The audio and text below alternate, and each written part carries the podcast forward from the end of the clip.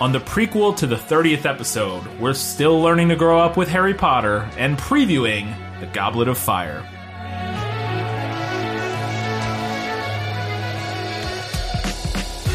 Hello and welcome back to the prequel to the 30th episode of This Film is Lit.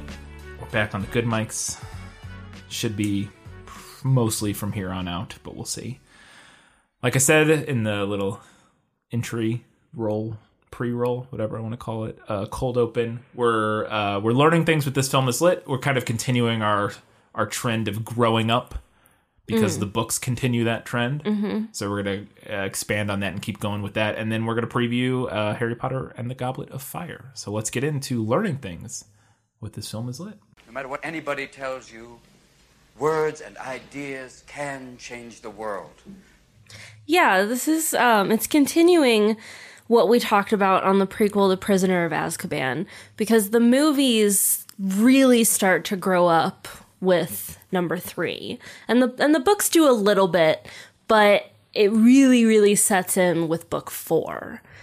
So I could talk at length, I think, Yeah. About how Goblet of Fire starts exploring darker themes and ideas in a deeper, more consequential way than the first three books. Yes, even book three. Um, and I, but I feel like we already kind of discussed that aspect of the stories in the Prisoner of Azkaban prequel. Yeah. And really, what the big difference between th- three and four is in that aspect is that Rowling effectively retcons a lot of the dark stuff in book three with the time turner. Yeah, yeah, like Buckbeak dying and Yeah. Sirius uh, potentially being uh, having his soul sucked out. Yeah, and that doesn't happen in book four. No, right? no the Cedric stays dead. What?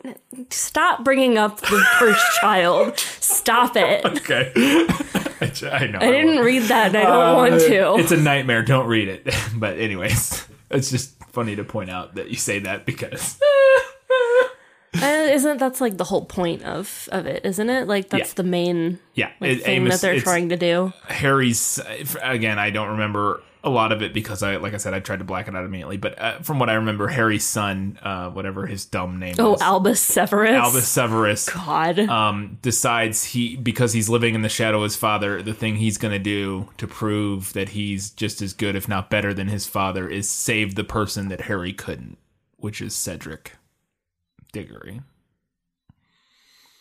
I think ultimately he ends up not saving him, but he spends the whole book trying to. I think I can't remember. It's I All like I said I but don't. like, why Cedric? Because a lot of other people died. Like, save Dobby. yeah, but Cedric was like well, it- well, part of it is yeah, lots of people, but part of it is because Amos shows up in the book and is very like guilt, like not guilt stricken. It's very um like angry Mm-hmm. about and like um upset still at this Mm-hmm. point about the fact that Cedric died and basically because of Harry is the re like not not not not, that it's Harry's fault, but that it is as a result of Harry existing Sure. that Cedric died basically. Okay.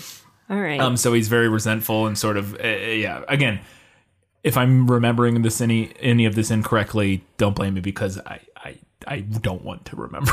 so let's, let's All get so that was our uh, review of Harry Potter and the Cursed Child. Thanks for coming, everyone. Yeah, we'll have to talk about it someday, but not not now. Let's go. Continue. All right, so instead of rehashing the kind of increased darkness Yeah. of the books in book four, um, I want to talk about some key differences Mm-hmm. between children's literature and adult slash young adult literature, and how Rowling uses those differences to shift her story out of the children's section effectively. Yeah. So, children's books, children's book series tend to not be inextricab- inextricably interconnected. Um, oftentimes, you can pick up any book in a series, read it on its own, and still understand what's going on and enjoy the book. For example, Chronicles of Narnia. Yeah. They can be read out of order, and you can still understand them and enjoy them. Yeah. And in fact, most people start with The Lion, the Witch, and the Wardrobe, and if you put them in chronological order as they are often sold, that's actually book two. When you say chronological, do you mean as they were written or as they take place? as they take place. Okay, so because was- Lion the Witch and the Wardrobe is the the, first first, written. right. But if you put the whole series in the order that they take place Yeah. within the story, it's book two. Gotcha. Okay. A lot of children's series are also syndicated. Uh, the Magic Tree House. Mm-hmm. I love that series. The Babysitter's Club, The Boxcar Children. The events in those series technically occur in a certain order, Yeah. but the books can be read in any order. Yeah. You don't have to start with Kristy's big idea in order to understand the Ghost at Dawn's house. Yeah, and just to play on this a little bit, this is also a bigger thing in older television. I, Mm-hmm. I think this is just it's it's sort of changed. I think it's a thing in adult fiction. Obviously, is more um, serialized. Yeah. Um, but it's also a trend with the times to some extent because a lot of older television was uh, episodic, Yes. where you could watch any like like most of the Star Trek television. It's one of the, my go tos for this example. There there there are things throughout the series that go from point A to point B. But it's very loose and it's more of character stuff, Uh, and there are there are plot elements. Mm-hmm. You know, but I almost brought that up Yeah. because I I saw the difference there in like like sitcoms Yeah. and dramas. Like Yeah. sitcoms tend to be more episodic. Like you can watch an episode of a sitcom out of continuity. can, and, yes. and More still so. and more so, and still enjoy it. Like you might not know what's going on one hundred percent of the Right. time, but it's still enjoyable. It's Yeah. still watchable. Whereas with a drama, you can't really do that as much. And I think, but I think it's also more just a a, a, a time. I think I I could be wrong about this, but I really do feel like, and it seems to me, and again, this is anecdotal, but it feels to me like it is also a, a product of when those things were written. Like if you compare a sitcom from the '90s to a sitcom from today, Parks and Rec is a sitcom, and Seinfeld is a sitcom. Seinfeld episodes are much more independent and episodic Yeah. than Parks and Rec is. There are very much there there are much stronger through lines and and character arcs and um uh like season long story arcs Yeah, in Parks and Rec than there are in Seinfeld. true. And so I, I again I, I'm sure there are examples in in across the timeline of sitcoms back in the day that had more arcing storylines and ones currently that don't. But to me it, it feels a bit more like we're we're slowly progressing more and more and more towards um or, or we have been progressing more and more towards and and and and audiences seem to enjoy more uh serialized stories Mm-hmm. where you tell a, a continuous story over the course of episodes even if Yeah, it is yeah. slightly episodic at the same time like like a parks and rec where again you can watch and, any and maybe that has to do with like the rise of the dramedy. I don't know. yeah i think it has to do with that i also has to think it, it probably has a lot to do with to some extent maybe binge watching uh is part of it Mm-hmm. to some extent and streaming um whereas with tv when you couldn't you didn't have on demand let me watch these episodes in order if you Mm-hmm. weren't watching it the night it came out you probably were catching random episodes to some extent in Right, syndication right. I would imagine that might have something to do with it. Whereas now, it, it, since it's on demand, since you can watch it in order, it, it makes more sense for writers to tell a story in order, maybe. Yeah. Or, you Yeah. know what I mean? I don't know. It's a guess. But, Yeah. anyways, I just think that's another element of uh, what you're saying. But I, I think it is a, a very important that, yeah, children's books, that is definitely. Right. a- Chil- children's books tend to be more episodic Yeah. than any other um, age range Yeah. of literature. And the, the factors that make that type of storytelling possible um, include formative recaps at the beginning of each book. Yep, which Harry Potter is guilty. Um, Yes, reintroductions of characters, sometimes even well known primary characters. Yeah, which Harry Potter and insular storylines that are completely resolved by the last page, aka not introducing new information Mm, Yeah. near the end of no the new book. things. It's just Yeah. we wrap it up. So, young adult and adult book series tend to not be written this way. Obviously, there are going to be exceptions to the rule, Yeah, but they tend to not be written this way. Um, you try picking up Return of the King without having read Fellowship or Two Towers. Yeah. Or better yet, maybe try reading A Clash of Kings without having read A Game of Thrones. Yeah. See how that goes for you. It's going to be rough. Uh, unlike children's literature, adult and YA lit utilizes elements like cliffhangers and open ended meandering plots They typically don't recap at the beginning of each book or reintroduce characters, and if they do, it's usually a bare minimum recap, like just enough to allow readers to reorient themselves in the world.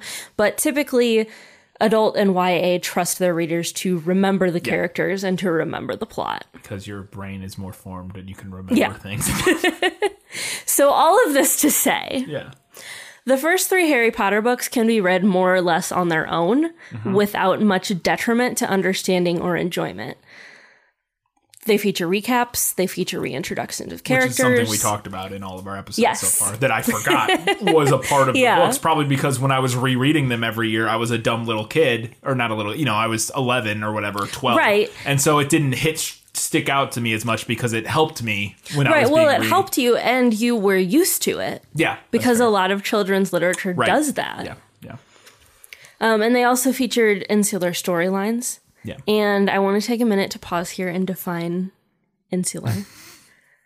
I'm probably saying it wrong. Ins- I always said it or pronounced it insular. Insular? But I, I, I, either way seems reasonable. Insular. Um, because I, I, I think that's probably the most important element here. Mm-hmm. So when I say insular, I mean something along the lines of contained or enclosed. I assume it, it shares a similar root, Latin slash Greek root with inside. I don't know about inside, Oh. but nerd alert. Oh. It comes from the same Latin root as island. Oh, No man is an island, but some books can be. what an epic line. I would imagine all of those share a similar because inside, Probably, within, yeah. you know, I, all of that. to- probably. yeah. But that starts to change with Goblet of Fire. Um, it does feature a recap. Mm-hmm.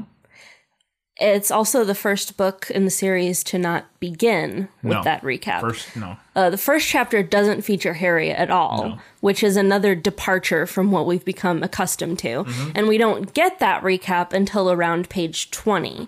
Now, compare that to books two and three, whose recaps begin on page three and page one, Yeah. respectively. Yeah. The thing I noticed uh, as I'm rereading four, and I'm about 250 pages in right now, um, is that it, even the, even though it hits, it starts hitting recaps, the two and three, their recaps are very much like here's a paragraph or Yes. a page Yes. uh, recapping what Hogwarts is, what wizards are, Harry's backstory, Mm-hmm. all that stuff. Whereas four, it's like every time we hit a little plot element that needs to be, you know, like it's like a sentence or two reminding us Yeah. about, like we're talking about Quidditch, like when we get to the Quidditch World Cup, and there's like two sentences about like Quidditch is the most popular sport in the wizarding world. Yeah. and then we move Yeah. on. Like it's Goblet of Fire's recaps are worked in much more Yes. naturally It feels than the first two, three books. obtrusive. Yeah. Yeah.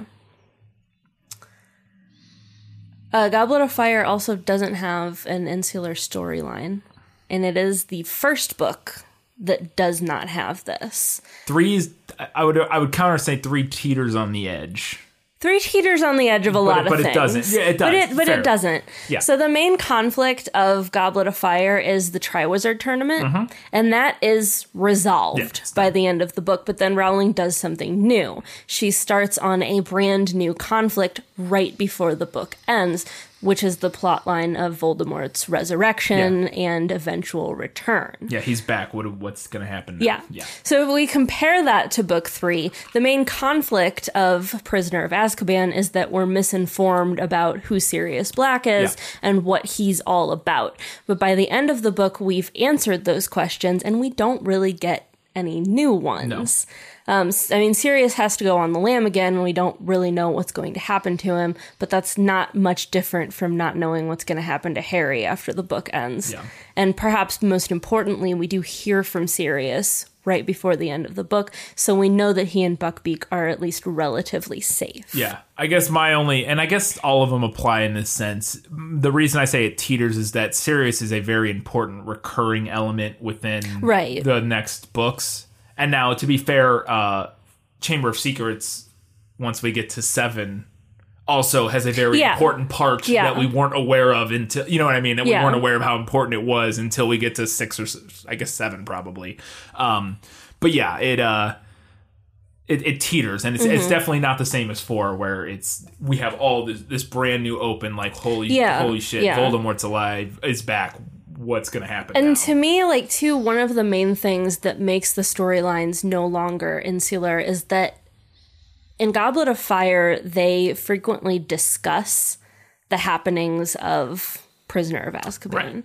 Whereas that hasn't really happened before. No, Like, they no. don't ever really discuss what happened in books one and two and three. There- which is, and, and that's always something that was kind of funny to me. Yeah. Like, you would think at some point one of them would be like, hey, remember that time we played giant death chess? That was weird, right? you're right. But they don't do that. They don't ever go back to the previous adventures. there's only ever a couple lines where like in three there's a couple times where harry it's not even him saying it it's it's uh, us in his head Yeah. you know the narrator harry says something about he's he's thinking or talking about ginny to us or you Mm-hmm. know as a narrator and says like oh she was possessed last year like there's a Yeah. line or something Yeah. about her being uh, possessed by Voldemort, not possessed, but quote, whatever, whatever the right term is for it. To the effect that it feels more like part of that recap. Yeah, than any Yeah, it kind really of, is, Yeah, yeah. any kind of acknowledgement by the actual characters No. that hey, this stuff happened.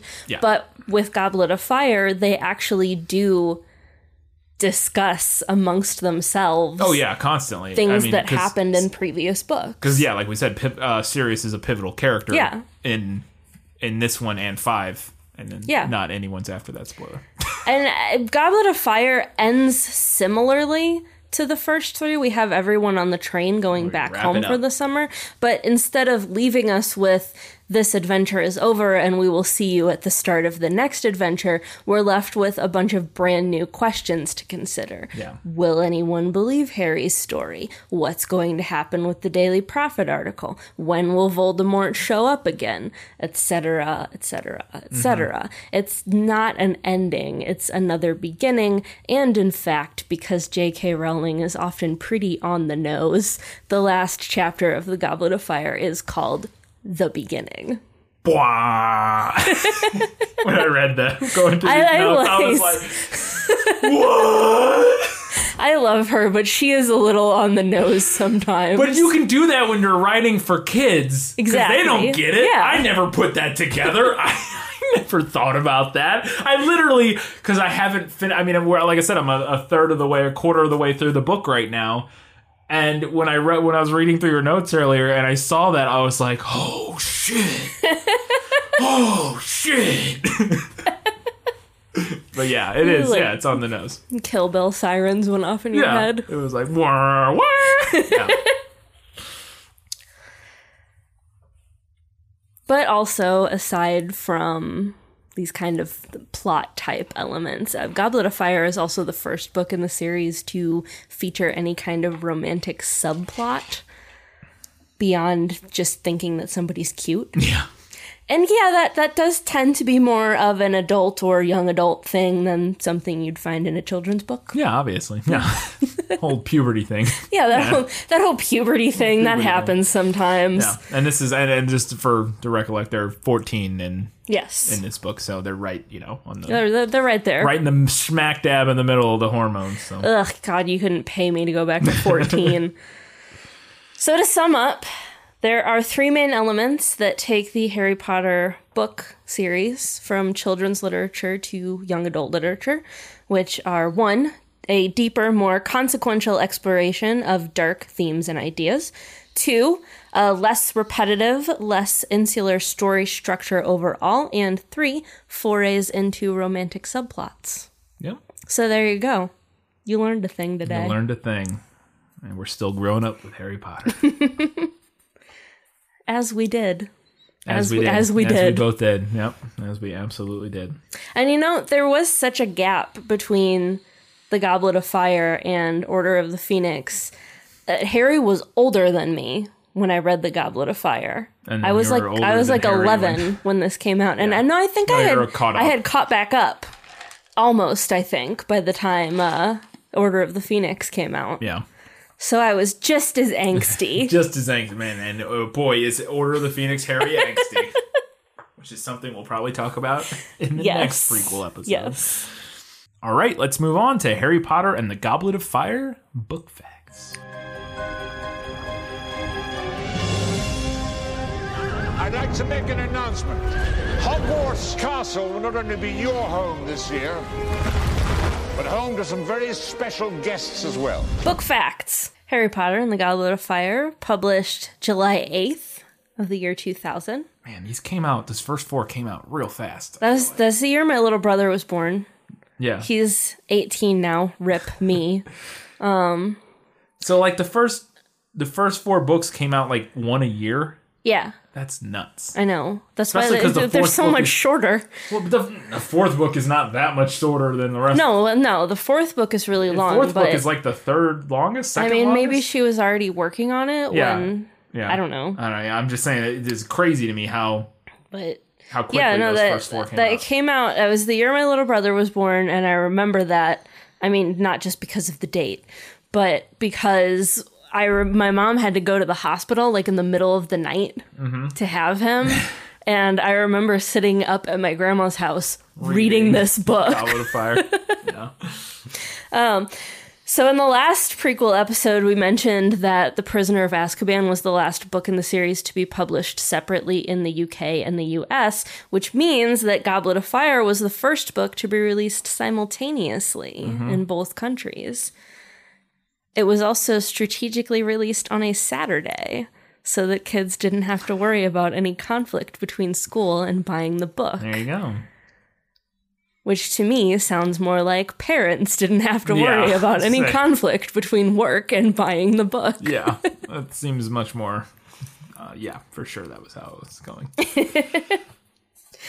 Eleven-year-old me wasn't making my way to the bookstore to buy a forty dollar, thirty dollar Yeah. hardback copy of Harry Potter by myself.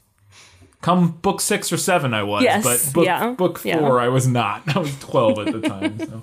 Um, the pressure to get the book out on time caused an editing mistake. A lot of people have heard this one, I think. Um, it's a continuity error, which shows ah, Harry's father emerging first from Voldemort's wand. However, as confirmed in The Prisoner of Azkaban, James died first. So then Harry's mother Lily ought to have have come out come out of the wand first. This was corrected in later editions, but it's a fun way to check which edition you have at home. It's more fun than looking at the copyright page true. anyway. So. It's true. Um, here's a fun thing that I didn't know until I started doing this research. The working title for Goblet of Fire was Harry Potter and the Doomspell Tournament, which sounds like a Mad Max movie. That's a terrible. Yeah, an Wizard's a much better idea Yeah. or much better name for. I was always I was I always remember being surprised even as a young kid as I after I read it like why wasn't it called Harry Potter and the Tri Wizard Tournament? But yeah, Well, I can explain that actually. go. um, Rowling said in an interview, I changed my mind twice on what the title was. The working title had got out Harry Potter and the Doomspell Tournament. Then I changed to Doomspell to Triwizard Tournament. Then I was teetering between Goblet of Fire and Triwizard Tournament. In the end, I preferred Goblet of Fire because it's got that kind of cup of destiny feel about it, which is the theme of the book. yeah. I don't know if it's the theme of this book. I mean, it, it's it's an element of the book. Yeah. yeah, and, and sort of the, the destiny is a theme of the series. Yeah. so It's at least one of the themes of the book. But I, I do agree that I, I- while I did think that why wasn't it called Harry Potter and Potter and the Triwizard Tournament, I agree that Goblet of Fire is a like a, vaguer like Yeah, or it's more vague or vaguer more vague um like uh enticing title Yes, like Goblet of Fire what does that mean whereas Triwizard Tournament's like okay it's a tournament of like you, like there's more information you can kind of suss out Yeah, and figure out but yeah. like Goblet of Fire just is more general or generic in a good way Rowling has also said that Goblet of Fire was the most difficult to write at the time. I feel like she said that about every She said that about everything, and the- yeah. the hilarious thing to me is that that seems insane because it, uh, or that seems silly because, um, she wrote it so quickly. relatively speaking, we just discussed that these came out Yeah. like one per year, Yeah. almost, or uh, and and and then from here on out they took a lot longer, which makes me think. Well, then again, if she said that right after this book came out, then at the time it Right. was the hardest probably. right. Well, yeah, it, it was the, the most difficult to write at the time. Yeah, Is so then, the, yeah. the quote that I found. Um, because she noticed a giant plot hole, hole halfway through writing. Um, no word on what that plot hole is. Hmm. But uh, in particular, she had trouble with the ninth chapter, The Dark Mark, which she supposedly rewrote lucky 13 times. Here's the thing. I didn't know this. Literally, even I because I didn't read through all your notes until just now when you said that. But as I was reading that chapter the other night, I was like, this chapter is the most because I, remember talking to you about how because we were discussing uh, kind of briefly discussing how much the movie changes specifically from this chapter because this is this is like the inciting incident Yeah.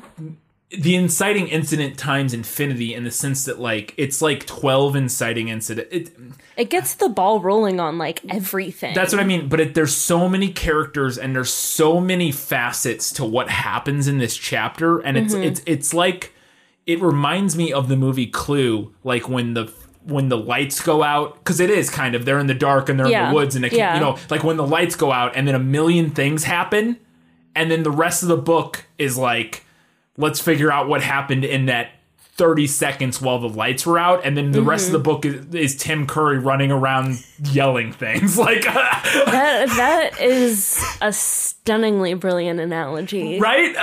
That because that's what it reminded me of. It's like because it's like as i remembered what the plot of the book was i'm like this chapter is insane. And, and hearing the fact that she rewrote it 13 times does not surprise me mm-hmm. at all because it is so complicated and there's so many elements and so many Yeah. things going like so on So many moving parts. so many moving parts that I was like, holy cow.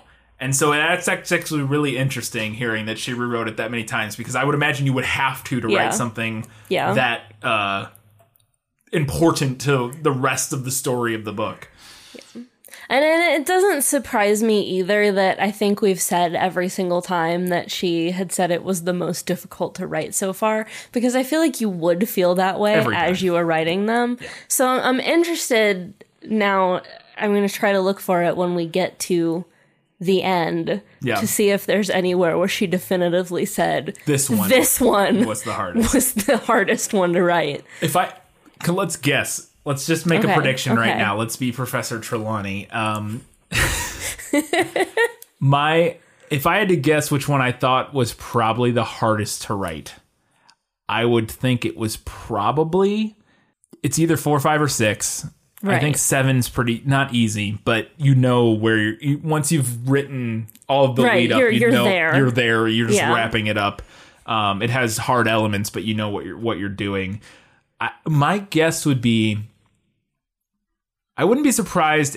I actually wouldn't be surprised if this was the hardest one. Mm-hmm. Uh, four wasn't the hardest one. It, it, for me, it was between four and six. I'm going to put my money on five. Yeah, I could see any three of them. kind of a behemoth. it is. That's the thing. It's it's long and there's a lot going yeah. on. Yeah. So I, I could see that too. I guess for me, four is that it's the start of the Yeah. actual. Yeah, like we it's said, the it's the start. It's the be- It's it's yeah. the start of the actual story. of the story and then six is the the prelude to the ending so i could Mm-hmm. see that also you have to set up your finale which i feel like could be difficult but five i could see or i could see where you're coming from in that five is like you said a behemoth it's huge and it's it, there's so many things going on Yes. and we have so many different storylines and so many different elements and and we're bridging the beginning and the and the penultimate Mm-hmm. book so I, I i could see any but i would bet it would be one of those three i would bank i'm gonna bank on four but i think five's a okay, safe I'm, guess I'm gonna bank on five. okay Watch and us we'll both never be wrong. watch us not be able to find her say definitively I will tweet her Tweet and at see her. if I can get her to reply we're doing to a me. podcast we have to know which book was hardest for you to write So, Goblet of Fire received mostly positive reviews. Mm-hmm. Uh, some critics pointed out that the story lagged in some places, especially near the end, when both villains stop the action to monologue for a bit. Because that does happen. yep that also uh, happens in two though so. That's true. Yeah, that that is true. And arguably in three. Yeah. Uh, But we've been led to believe that Sirius Yeah. is the villain the at whole the time where and we he think does yeah. monologue. Sirius the monologues End. like a motherfucker, and we think he's the villain at the time. Yeah. So Yeah. yeah, it's definitely uh, Though all those villains always monologuing. even Quirrell does it a little. he bit. does. He does do it a little bit. Yeah. because here's the thing: she, her books are all mysteries, Yes. Yeah. and so you are. have to explain the mystery. yeah, you have to. You have to have Tim so- Curry at the end Yeah, explaining what happened in the 30 seconds in the dark. exactly. I feel like I said, I feel like I nailed that analogy, but yeah, it, it is. It is, and and so I get it. And this is also we'll get to it in the movie facts, but uh, I'll, I'll put a pin in that for the movie facts Okay, about I it being a mystery. I have one more book fact, which is that The Goblet of Fire was the first and only Harry Potter book to win a Hugo Award. It also won the 2002 Indian Paintbrush Book Award and an Oppenheim Toy Portfolio Platinum Award, but the Hugo is the big deal. right? Yeah, it's a big one.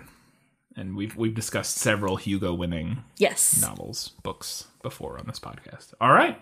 Well, there are your book facts. Let's move right along and wrap this up with Harry Potter and the Goblet of Fire movie fun facts. Hogwarts has been chosen to host a legendary event, the Tri-Wizard Tournament. And now, the champion selection. Viktor Krum. Fleur Delacour.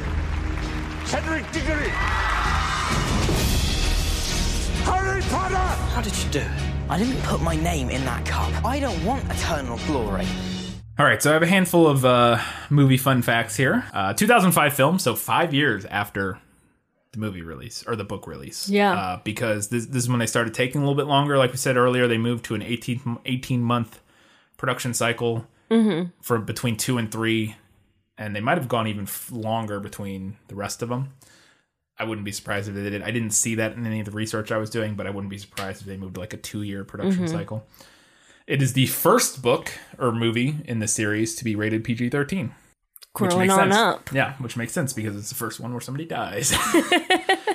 uh, it was directed by Mike Newell. It's the only film in the series that he directed. They wanted Alfonso Cuarón to continue directing, but he decided he only wanted to do the one. He and had, wanted- he had other things to do. well, it wasn't. I, part from what I read, it was partially he had a he he just wanted to do the one, but also he was still when they wanted him to, when they came to him to say we want you to do four, he was still doing post production on three, and, Oh. and was like, sort of like, no, Like Harry Potter overload. yeah, like I'm not even done with this movie. like, get somebody else. um, so they got Mike Newell, who who had been in talks to direct one of the films since the very beginning. He's a British director who had worked with children and and and done action, adventure, family type stuff. So uh, he had been a popular choice among the producers, uh, and so they finally worked him into one of them. I thought this was interesting because uh, I've mentioned before that uh, from my memory, this is the film that I found most objectionable while viewing it the first time when I saw it in theaters, and I may have only seen this movie once because I remember being like, I, I can't believe they changed that. I can't believe they changed that. I can't. That's not. That's not like it was in the book. Why would they change that? How dare they change that?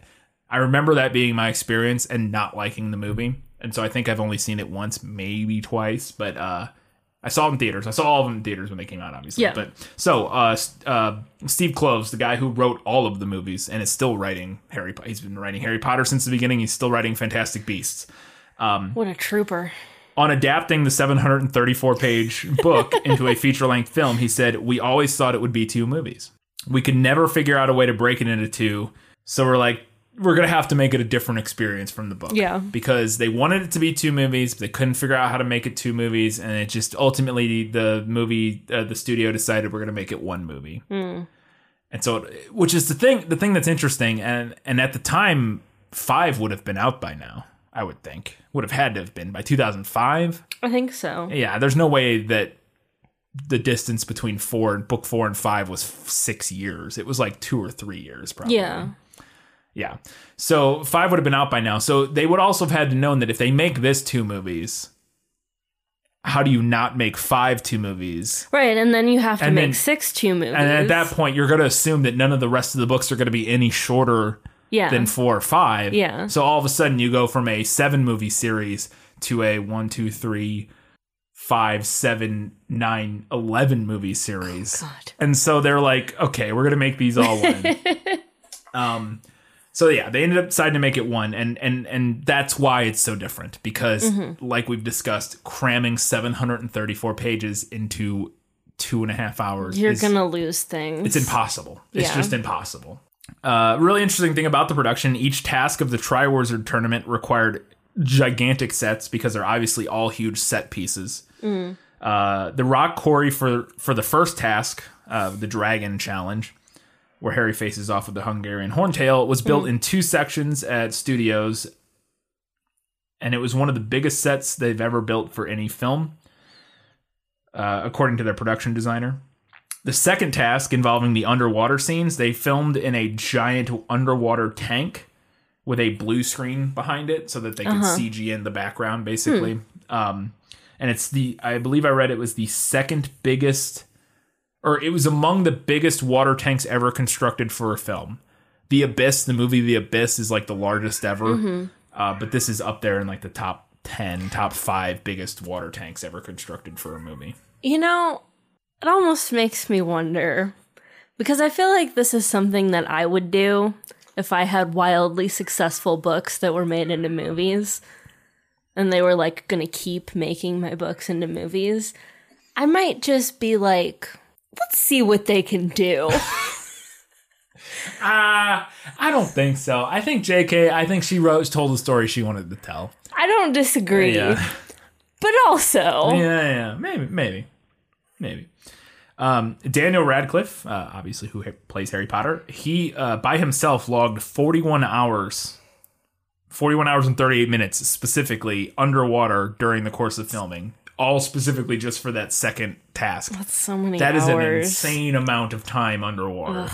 I hate being underwater. He was underwater so much that he ended up suffering two ear infections. Well, yeah. over the course of filming. And at one point during training, he inadvertently signaled that he was drowning. Uh, gave accidentally gave the signal that he was drowning, which I can't remember what it is for diving. Hand on your head, I think, is I'm okay, or, or it might be I'm drowning. I don't know. I, I've seen it before. I don't remember. Uh, like where you tap pat the top of your head. That's something in in diving, but I Uh-huh. That can't remember. seems like a I'm okay. Yeah, I think that's I'm okay. So then I don't But I don't what know. is. But So- anyways, so, nobody take my word for that. so anyways, he, he inadvertently signaled he was drowning, and there was a gigantic panic, and they all brought him up to the surface, but he was he was fine. and then for the final task, it took place is ob- it obviously takes place in the giant uh, the hedge maze, uh, and the hedges they built actual hedges from twenty to forty feet tall. And then they enhanced it all with CGI, obviously, because the hedge the hedge mage does all kinds of Yeah. nonsense in the movie, Yeah. which I, we'll talk about. When we get to. I don't know how I feel about it. The hedge maze is where I had a lot of problems. This is a really interesting fact because I wasn't aware of this. And apparently the director of this movie wasn't aware of it. Mike Newell was not aware that Alan Rickman wore black contact lenses for the role of Snape what? until one day he was talking to Alan Rickman and said, "Hey, really like your eyes are um, um, an amazing shade for this character." And Alan Rickman leaned over and pulled out his contact lens. I had no idea that he was wearing. I didn't either. I guess I did because when I think about back to him in uh, like Die Hard and stuff, he, Uh-huh. his eyes are I think brownish, maybe or green, but yeah, they're not they're not black.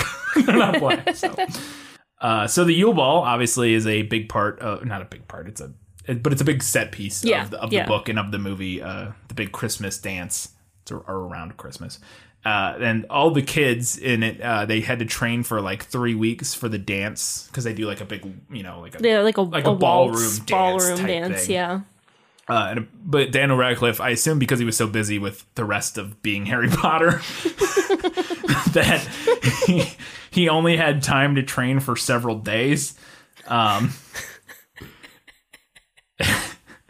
yeah. He's supposed to be bad at it anyway, Yeah, isn't and he? that's what it, and that's what it's because so he didn't have as much time to train. Uh, he only had like four days to prepare for Mm-hmm. it. So they they routinely only filmed him from the waist up and not show his feet.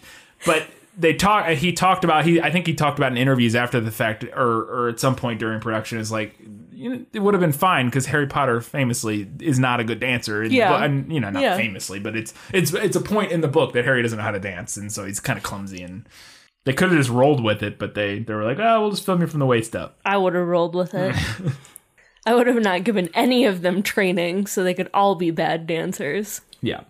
And now this is where I'm a little bit disappointed because we discussed earlier that they their original idea was to split the film into two or the book into two films, mm-hmm. and so supposedly it was the director himself, Mike Newell, who who decided against the idea of adapting the book into two movies because he mm-hmm. thought I can cut enough of the book's bulky subplots to make it a workable film. Which is probably true. We'll see. Yeah. See on rewatching mm-hmm. if I feel that way. Uh, and apparently, Alfonso Cuarón said, "Yeah, yeah, do that. Cut it, make it one movie." So Alfonso Cuarón was like the devil on his He shoulder. shares a little bit of the blame in this. a little bit of the blame, and I think it's a little rich for the guy who who who uh, adapted the three hundred or the four hundred page book to tell Yeah. the guy who adapted a seven hundred and fifty page book. Yeah, do it in one movie. I did it in one movie. Yeah, it was three hundred pages shorter. It was half the length almost Right. of my my book. But yeah. Uh, this is the last film uh, in the series that featured a lot of uh, scenes filmed at Oxford, which a lot of the earlier films, Oh. uh, the courtyard scenes and stuff like that, a lot of that kind of out or outdoor type stuff was filmed at Oxford, and it informed a lot of the architecture of Hogwarts, including the Great Hall. So this is a fun little thing if you're rewatching the movies with us, and I want to look out for this because I'd never noticed this and I thought it was interesting. At around the hour and 45 minute mark, uh, there's a scene with Dumbledore and Harry in his office, and they're at the Pensieve. And if you pay close attention, there's a glass cabinet uh, when Dumbledore approaches explaining what the Pensieve is. And in the top left corner of that cabinet, you can apparently see a 3D model of the Deathly Hallows Interesting. which would be an interesting inclusion. Which Yeah. again, I we we didn't do the research here to see what books were out at this point. Yeah. Like if six was out at this point, I don't think it was. I don't think it was either. Which they're not. Is it mentioned even in six? We don't learn about it until seven. Deathly? Hallows? It would have been close. You know, six No. might have been out at this point because, well, not when during production, maybe. Because if this was filmed during 2000, it came out in 2005. If it was filmed early 2005 or late 2004, Uh-huh. because book seven came out in like 2007. I was in high school still Yeah. when book seven came out. Yeah. So that was like 2007. So six might have been out around 2005, 2004. It might, yeah, maybe. Yeah. So, but. But he, so so Well- at least if nothing else, J.K. Rowling would have by 2004 2005 would have known where she was going, Yeah. and would have Yeah. could have could have gone to them and be like, Deathly Hallows, that's a thing I'm gonna do. Yeah. I mean, obviously, I- obviously that's what happened because it's in the movie. I mean, they, they think they, they start talking about some of the hallows in book six, but I don't think we ever, he- and I could be wrong. The- well, I the- don't I don't think they ever actually say Deathly Hallows until No, seven. we, and that's because like we get the whole backstory and everything Yeah. in seven. Yeah. Um. So yeah, but I don't know. But yeah. So clearly, J.K. Rowling came to them and was like, "This is the thing I'm doing," and and they came up with the design for it, or she had the design. I guess probably she probably came up with the the Which, symbol. I would so- imagine. mean, uh, the the gist that I get is that she always knew where exactly it was going. Yeah. Yeah. Well, I knew she. Yeah, I've always heard that she knew ultimately, kind of like the the rumor always was that she had written the last chapter, uh-huh. like, like during the first book or something like that. Yeah. Like she knew how the book was, the series was going to end. Now I don't know if she knew as specific down to like the Deathly Hallows, or if she just knew Harry confronts Voldemort. Voldemort uh, kills Harry, but Harry, you know, kills the part of him that's in Harry, and then Harry. You know what I mean? Like if she, she had like that kind of vague idea of what she wanted, sort of like the Yeah. that's, uh, or if she had like those specific elements nailed out or not. I. We'll get Harry. We'll get we'll uh we'll, we'll get J.K. on for a chat and we'll ask her. She must have done interviews like this where she must have must interviews have. out there where Yeah, she just she explained her, had to you know, have. how much she knew Just- when. and I, and I've and I've mentioned probably in the prequel to Sorcerer's Stone, it, it, it's a, a level of pre-planning that I cannot even begin to comprehend. No, it's it's it's yeah, it's it's it's a kids book that is on the level of it's a little different, but it's I, I would say the pre-planning and the elements she plants early on are on the level of stuff like Game of Thrones Yeah. and and Lord of the Rings, whereas that those are more expansive worlds with like huge backstories Right. that this doesn't necessarily have as much of. Um, but this one has so many little elements throughout Yeah. that you had to pre-planned. That is kind of crazy. That all ties in. Right. And like, In the like, same I way guess that- the thing that's insane to me is that like she pre-planned so much stuff and then years down the line when she's actually writing the later books, it's still works. Yeah. After all of the editing and Yeah. everything, it Yeah. all still works. It like it blows my mind. I'm like, how even? I don't know. Anyway, Brilliant. That's how. Brilliant. She deserves, you know, of all the millionaires in the world, she deserves her money. all right, couple, a couple more little quick things. Uh, Henry Cavill, Mr. Superman himself, auditioned for the role of Cedric Diggory. That would have been interesting. Ended up going to Robert Pattinson, uh, who replaced actually because Cedric Diggory is in Prisoner of Azkaban. Because in Oh, the yeah. first Quidditch game, Yeah. they play against uh, Hufflepuff, and Mm-hmm. Cedric Diggory is the Seeker, and in fact is the one who flies up and gets struck by lightning. So we actually see his face because he's the Seeker when they're both Oh. flying straight up. Mm-hmm. And he was a stunt actor. He wasn't like a. Hmm. So it was a stunt actor, and I can't remember his name, but they replaced the stunt actor with you know an actual Yeah. actor, Yeah, yeah, actor, Uh, and and Rob, and it was his first movie role, Robert Pattinson, who ultimately Aw. came on to be uh, to be uh, Edward. Edward, yeah, Edward. Team Edward. Wow. yeah. Oof, gosh. So in uh, the third task, the animated hedges were based on Stanley Kubrick's abandoned ideas for the hedge, ma- hedge maze sequence in The Shining, which I thought was kind of interesting. Hmm. Uh, apparently, I guess he thought he had more ideas for the hedges to move and do kind of crazy stuff, which, mm, Oh, here's a me fact. I've never seen that. well, we'll have to do it. Well, I a- know it. a Where that's why. I'm not. I'm not watching it Yeah. because we're gonna have to do it. And then another fun fact on top of that, The Shining obviously was written by Stephen King, Mm-hmm. as everybody, most people are aware, uh, and he's an avid fan of Harry Potter author J.K. Rowling because talent respects talent, skill respect skill. Uh, this is the first movie that doesn't show the Dursleys, and I forgot about this. And no, I didn't. I did remember. I I thought I remembered that they moved Harry's nightmare where he or not nightmare, but the scene where he remember or where he's dreaming, uh, and when we see the whole thing at the yeah, at the Riddle House. the Riddle House, and then Harry wakes up and his scar hurts. I was like, I think that happens at the Burrow in the movie, which it does. Whereas in the book, it happens. I Don't remember this at all. I, I, I thought I remembered that, so they skipped the entire Dursley sequence, and then one of the and, and it wasn't necessarily on purpose. They wanted to include that, uh, but the Dursleys, the actors, uh, thought they weren't getting paid enough, so they were they tried to negotiate for more money, mm-hmm. and then they were like, "Well, we'll just cut you." That is savage. It is, but it's funny because I'm like, how could they have possibly had enough time to include anything Yeah. at the Dursleys? Yeah. We're already at two and a half hours, and we already cut so much. I know. Having anything at the Dursleys seems like a nightmare. But that being said, there's some very specific elements that happen while he's at the Dursleys that I wished were in the movie. As I was rereading, I'm like, oh, I wish that was there. That's really good. We'll talk about a couple, uh, three more. Rosamund Pike was first choice for the role of Rita Skeeter. Amy. Yeah, Amy herself, uh, first role, but she turned it down. Lord knows why. I mean, Rita Skeeter though. Rosamund Pike would have been pretty young, right?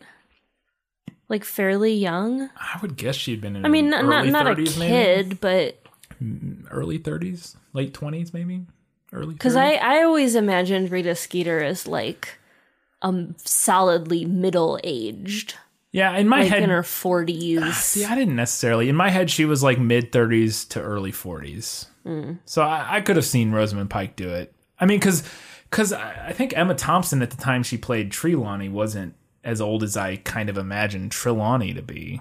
Like I always kind of imagined yeah. Trelawney as like early fifties, and I think Yeah. Emma Thompson at the time was probably like at most early forties, Yeah.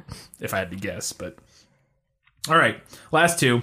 Uh, so they used a digital spot removing technique, which had been used previously in television shows like Desperate Housewives.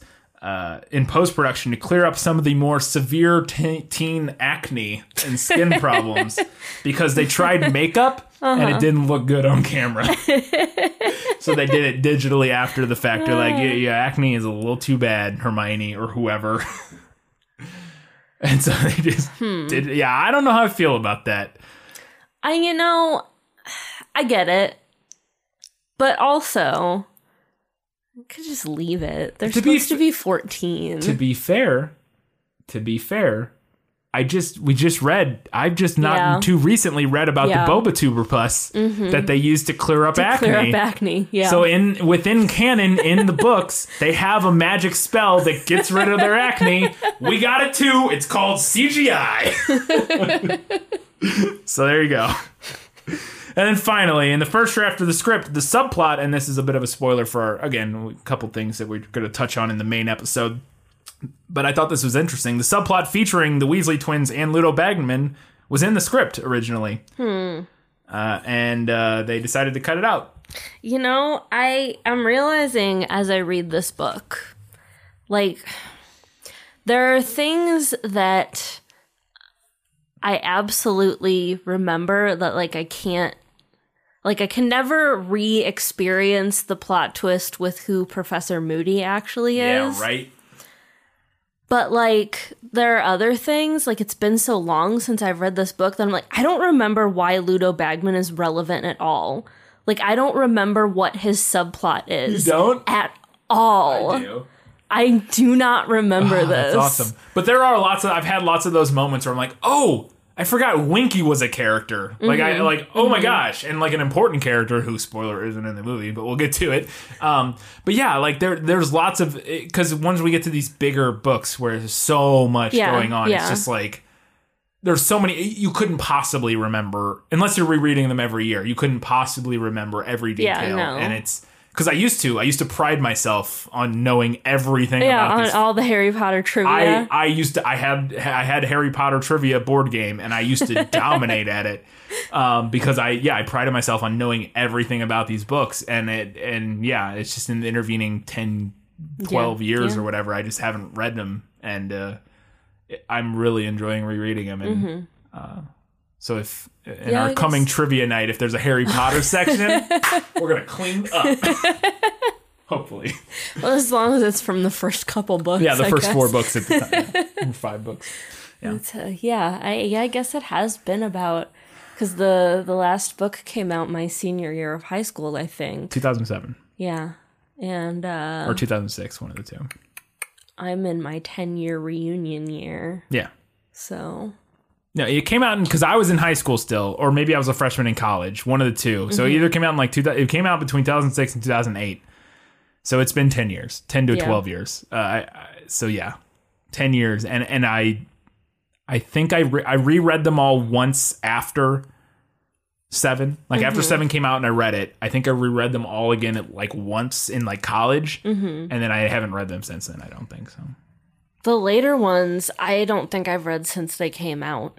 I know I reread all of the later ones at least once, but I think only once. So like like six, seven. I know I reread five at least two or three times, but So this will be an adventure. it will be, and I'm excited. I will get to re-find out why Ludo Bagman is relevant. It's it's it is a subplot that's not really important, but is interesting. I'll say that for because I do remember why what what's going on there, but it's uh it's it's it's it's a bit of a red herring to some extent. so. okay, all right. It, it is. It's a bit of a red herring to kind of get us go. What's going on? And then. so, anyways, that is the prequel to the thirtieth episode, Harry Potter and the Goblet of Fire. That episode will be out one week from today. Until then, you can find us on all of the social media platforms: Facebook, Twitter, Instagram, Goodreads, Reddit. We have a subreddit. Uh, is how you can find us. Are this film is lit? Search this film is lit on any of the other social media platforms. Katie posts lots of fun memes on Facebook, Twitter, and Instagram. Uh, there are discussion threads on Reddit, uh, which again, it's pretty barren. Occasionally, people post things, but wouldn't hate if eventually we got more people on there. If we have people who are on Reddit, to, it's a good place. It's a good platform for discussion because you can comment and respond, and it doesn't go away, and it doesn't, you know, doesn't get buried. It's it's easy to go into the comments Yeah. for an episode and, and look at stuff. So uh, check out our subreddit. Uh, and as always, guys, gals, non-binary, and everybody else, keep reading books, keep watching movies, and keep being awesome.